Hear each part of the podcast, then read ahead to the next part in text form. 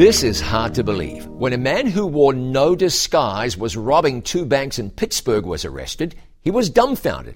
But I wore the juice, he said to police. The juice?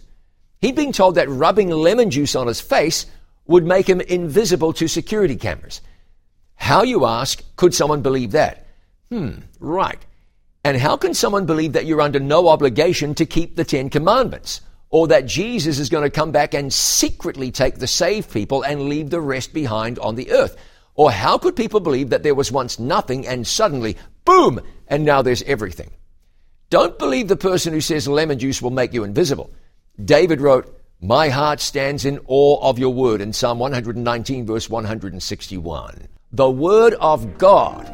Now that's something you can believe. I'm John Bradshaw for It Is Written.